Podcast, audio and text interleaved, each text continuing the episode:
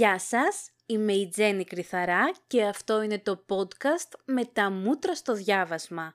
Ένα podcast το οποίο σας μιλάω για βιβλία που διάβασα, μου άρεσαν και σκέφτηκα πως μπορεί να ενδιαφέρουν και εσάς. Το πρώτο βιβλίο για το οποίο θα ήθελα να σας μιλήσω είναι ο Γυάλινος Κόδων της Σίλβια Πλάθ από τις εκδόσεις Μελάνη σε μετάφραση της Ελένης Ηλιοπούλου. Να σας πω εισαγωγικά πως ο Γυάλινος Κόδων είναι το μοναδικό μυθιστόρημα αυτής της τόσο σπουδαίας δημιουργού που παγκοσμίως έχει γίνει γνωστή για τα ποίηματά της. Το βιβλίο αυτό εκδόθηκε με το ψευδόνυμο Βικτόρια Λούκας λίγες εβδομάδες πριν την αυτοκτονία της Σίλβια Πλάθ στο σπίτι της στο Λονδίνο το 1963 μετά τον χωρισμό της από τον ποιητή Ted Hughes με τον οποίο είχαν παντρευτεί και είχαν αποκτήσει και δύο παιδιά, την Φρίντα και τον Νίκολας. Αυτό το βιβλίο έπεσε στα χέρια μου πριν λίγες ημέρες, το τελείωσα μέσα σε ένα βράδυ γιατί δεν μπορούσα να το αφήσω από τα χέρια μου και πραγματικά τα έβαλα με τον εαυτό μου. Αναρωτιόμουν πώς γίνεται να μην είχα διαβάσει τόσα χρόνια αυτό το βιβλίο. Μπήκε αμέσως στη λίστα των για πάντα αγαπημένων μου βιβλίων και θα σας εξηγήσω το γιατί. Πριν από αυτό όμως θέλω να σας διαβάσω ένα σχόλιο που υπάρχει στο πιστόφυλλο της ποιητικής συλλογής της Σίλβια Πλάθ, το οποίο το είδα πριν ανοίξω το βιβλίο και όσο το διάβαζα τόσο επανερχόταν αυτή η φράση στο μυαλό μου. Λέει λοιπόν πως η Σίλβια Πλάθ έξινε τις πληγές της και τις πληγές του κόσμου με το εχμηρό μαχαίρι της ποίησης. Διαβάζοντας τον γυάλινο κόδωνα, αυτό ακριβώς θα αισθανθείτε, πιστέψτε με. Η Σίλβια Πλάθ είχε ένα μοναδικό τρόπο, ένα μοναδικό ταλέντο τη στιγμή που περιγράφει μια καθημερινή και εντελώς πεζή σκηνή όπως το να βάλει καφέ στην κούπα της, ταυτόχρονα να τη συνδέει με την ε, συναισθηματική της κατάσταση και την εσωτερική σύγκρουση που βίωνε κάθε φορά. Γράφει πάρα πολύ απλά, πολύ λιτά, ε, εντελώς απέριτα, καταφέρνει χωρίς να βαραίνει το κείμενο να συμπυκνώνει πολύ υψηλά νοήματα και να αποτυπώνει συναισθήματα. Έχοντας διαβάσει μόνο ποίηματά της πριν από αυτό το βιβλίο, με τον γυάλινο κόδωνα αντιλήφθηκα πόσο σπουδαία δημιουργός ήταν και πραγματικά την έβαλα στην καρδιά μου, όχι επειδή είναι σπουδαίο το έργο της, αλλά γιατί δεν μπορώ παρά να αγαπήσω έναν άνθρωπο που είναι σαν ένα κομμάτι γυαλί. Είναι εύθραυστος, σπάει εύκολα, όταν όμως πας να το πιάσεις, σε κόβει. Έκανα όλη αυτήν την μεγάλη εισαγωγή γιατί ήθελα όσο τυχόν δεν γνωρίζετε τη Σίλβια Πλάθ να μάθετε κάποια στοιχεία για τη ζωή της επειδή θα τα βρείτε μπροστά σας στο βιβλίο. Ο Γυάλινος Κόδων είναι ένα βαθιά προσωπικό βιβλίο για τη Σίλβια Πλάθ.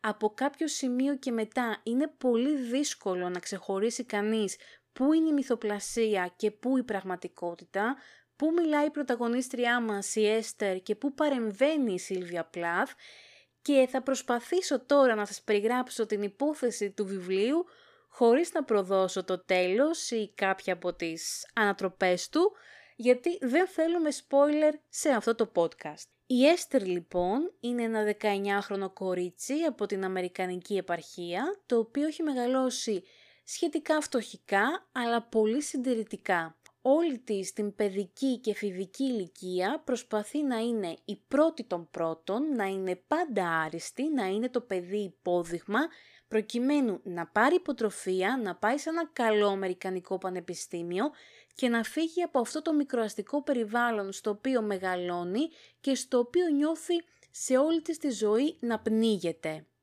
Τα καταφέρνει, παίρνει την υποτροφία, παίρνει το ένα βραβείο μετά το άλλο σε διάφορους διαγωνισμούς και κάποια στιγμή κερδίζει και σε έναν διαγωνισμό κειμένου ενός μεγάλου γυναικείου περιοδικού και το έπαθλο είναι να πάει στη Νέα Υόρκη, να κάνει το καλοκαίρι πρακτική άσκηση σε αυτό το πολύ μεγάλο περιοδικό και όλα τα έξοδά της είναι καλυμμένα. Η διαμονή της, το φαγητό της, οι μετακινήσεις της, τα πάντα.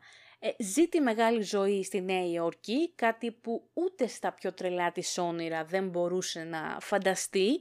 Σκεφτείτε πως όταν πηγαίνουν όλα τα κορίτσια που κέρδισαν στο διαγωνισμό ε, για φαγητό σε μια εταιρεία, ε, μπορεί να τους κάνουν δώρο ένα κόσμημα που κοστίζει όσο όλος ο μισθός της μητέρας της πίσω στο σπίτι. Εκεί συναντάμε εμείς την Έστερ, στη Νέα Υόρκη, προς το τέλος αυτής της εμπειρίας, παρακολουθούμε τις διαψεύσεις της, ε, την βλέπουμε να διαπιστώνει πως ο κόσμος δεν είναι πουθενά αγγελικά πλασμένος και πως κανενός η ζωή δεν είναι τέλεια.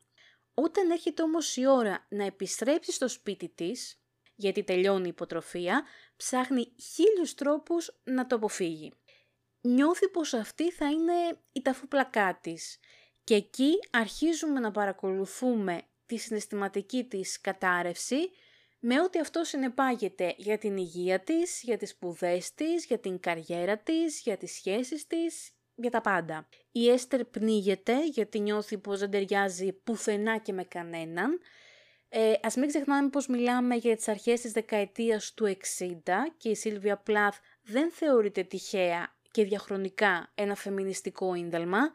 Η ηρωίδα της, η Έστερ, δεν μπορεί να μπει σε κανένα από τα καλούπια που η αμερικανική κοινωνία του 60 έχει διαμορφώσει για τις γυναίκες. Δεν θέλει να γυρίσει πίσω στο σπίτι της στην επαρχιακή πόλη, γιατί εκεί την περιμένει ένας καλός γάμος ε, και το μέλλον της θα έχει μόνο παιδιά, νοικοκυριό και εκκλησία. Δεν θέλει όμως ούτε να μείνει στη Νέα Υόρκη, γιατί εκεί βλέπει να διαμορφώνεται ένα καινούριο στερεότυπο για τη γυναίκα που με, ούτε με αυτό συμφωνεί είναι αυτό της εντυπωσιακής, αδίστακτης νεαρής που εκμεταλλεύεται τη σεξουαλικότητά της για ανέλυξη και γρήγορο πλουτισμό. Εκείνη θέλει να μείνει ο εαυτός της, αλλά δεν μπορεί να βρει ούτε πώς ούτε πού μπορεί να είναι ελεύθερη. Θέλει να βάζει όρια σε όσους την πλησιάζουν, αλλά ταυτόχρονα θέλει και κάποιον να την πλησιάσει. Θέλει να ερωτευτεί, αλλά φοβάται τους άντρες και βλέπουμε γιατί, ε, θέλει να πεθάνει, αλλά διστάζει και επίσης βλέπουμε το γιατί. Το τέλος του βιβλίου είναι ανατρεπτικό. Την Έστερ νομίζω πως θα τη συμπονέσετε και θα την αγαπήσετε. Φτάνει στο έσχατο σημείο ψυχικής και συναισθηματικής κατάρρευσης και μας το περιγράφει με τρομερές λεπτομέρειες. Τόσες πολλές που μοιραία το μυαλό μου ε, πήγε στη Σίλβια Πλάθ, στους εσωτερικούς δαίμονες που εκείνη αντιμετώπιζε και στο γεγονός ότι αυτό το βιβλίο γράφτηκε λίγο πριν πάρει την απόφαση να αυτοκτονήσει. Η Έστερ που νοσηλεύεται σε ψυχιατρίο τη δεκαετία του 60 περνάει πολύ άσχημα. Είναι δύσκολη η προσαρμογή της ε, στη ρουτίνα της ψυχιατρικής θεραπείας, αλλά της είναι ακόμη πιο δύσκολο να αποφασίσει αν θέλει και αν αξίζει να το κάνει αυτό. Από τα πρώτα κεφάλαια του βιβλίου αντιλαμβανόμαστε πως η Έστερ έχει την τάση να ενστερνίζεται μόνο την αρνητική πλευρά των καταστάσεων, ακόμη και των πιο απλών, των πιο καθημερινών προβλημάτων, και υπάρχει μία εικόνα την οποία αντίκρισε προς το τέλος της εφηβείας της, την σόκαρε και έκτοτε παραλληλίζει τα πάντα με αυτήν την εικόνα. Βρέθηκε λοιπόν στο εργαστήριο της ιατρικής σχολής ενός πανεπιστημίου που φοιτούσε ο τότε αγαπημένος της και εκεί είδε νεκρά έμβρια στη φορμόλη μέσα σε γυάλινα αγία, ε, μέσα σε γυάλινους κόδωνες, εξού και ο τίτλος του βιβλίου, και αυτή η μακάβρια εικόνα έρχεται και ξαναέρχεται στο μυαλό της Έστερ διαρκώς. Στην αρχή την τρομάζει και την αποθεί, στη συνέχεια δεν την ενοχλεί και φτάνει σε ένα σημείο που σχεδόν παρακαλάει να μπορούσε να μπει και εκείνη μέσα σε ένα γυάλινο κόδωνα όπως εκείνα τα νεκρά έμβρια και να γλιτώσει από τις σκέψεις και τις καταστάσεις που την κατατρέχουν καθημερινά. Δεν ξέρω αν έχει τύχει ποτέ να επισκεφτείτε τον οφθαλμίατρό σας για να κάνετε βυθοσκόπηση ματιού. Εγώ ως μείωψη έχει χρειαστεί να κάνω αρκετές φορές. Θα μου πείτε πού κολλάει αυτό. Θα σας εξηγήσω. Προσπαθώντας να καταλάβω τι είναι αυτό που μου άρεσε τόσο πολύ σε αυτό το βιβλίο και γιατί με συγκλώνησε, ένιωσα πως η Σίλβια Πλάθ μου έδωσε αυτήν ακριβώς τη δυνατότητα. Με τη βυθοσκόπηση ο οφθαλμίατρος μπορεί να εξετάσει σχεδόν τα πάντα μέσα στο μάτι.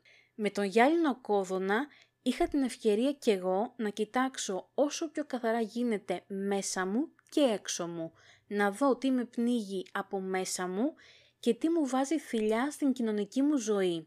Η Σίλβια Πλάθ είναι χωρίς καμία αμφιβολία ένα φεμινιστικό πρότυπο, ακόμη και αν έφυγε νωρίς και δεν κατάφερε να εκφράσει σε όλη του την έκταση της απόψης της, υπήρξε ένας άνθρωπος που κατάλαβε πολύ γρήγορα πως τα κοινωνικά στερεότυπα σφίγγουν τις γυναίκες περισσότερο και από τους κορσέδες και πως ο αγώνας για την ισότητα είναι μακρύς και δύσκολος.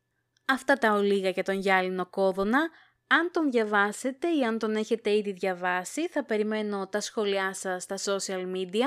Μέχρι την επόμενη φορά, να σας προσέχετε.